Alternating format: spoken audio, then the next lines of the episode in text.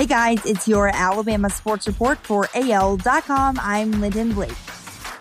After Las Vegas selected Alabama offensive tackle Alex Leatherwood with the 17th pick in the NFL draft on April 29th, Raiders general manager Mike Mayock said he knew the choice would be controversial.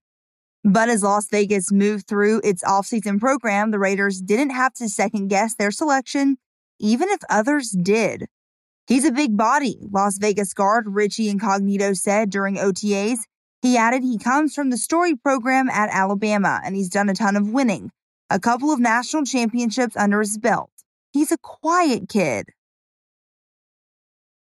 Sending 10 players to the NFL draft is usually not a recipe for an encore. But in Alabama's case, the defending SEC and national champion just might defy the odds. The Crimson Tide placed nine players on the 75th annual AL.com Spring Football All SEC team, chosen by the league's 14 football information directors.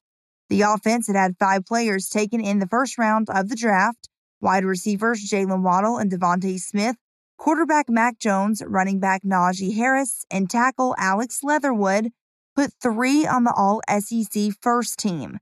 They were wide receiver John Metchie III, guard Emil Ekiyor, and tackle Evan Neal.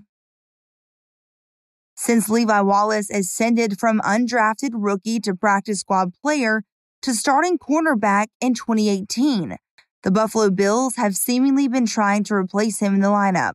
The Bills have signed veteran cornerbacks Kevin Johnson, EJ Gaines, and Josh Norman in free agency during the previous two off seasons but Wallace has started all 38 games that he's played for Buffalo.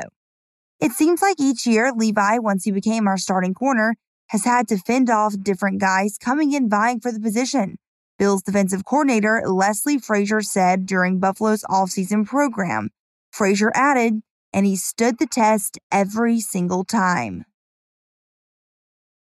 An in state player found a home elsewhere. Lafayette 2022 offensive lineman Antavius Woody committed to Florida State Monday. The four star prospect is currently the number 12 senior in the state of Alabama, according to the 24 7 Sports Composite rankings. He also had offers from Mississippi State, Ole Miss, South Alabama, South Carolina, Auburn, Kentucky, Texas A&M, and USC, among others. That's your Alabama sports report for AL.com. I'm Lyndon Blake.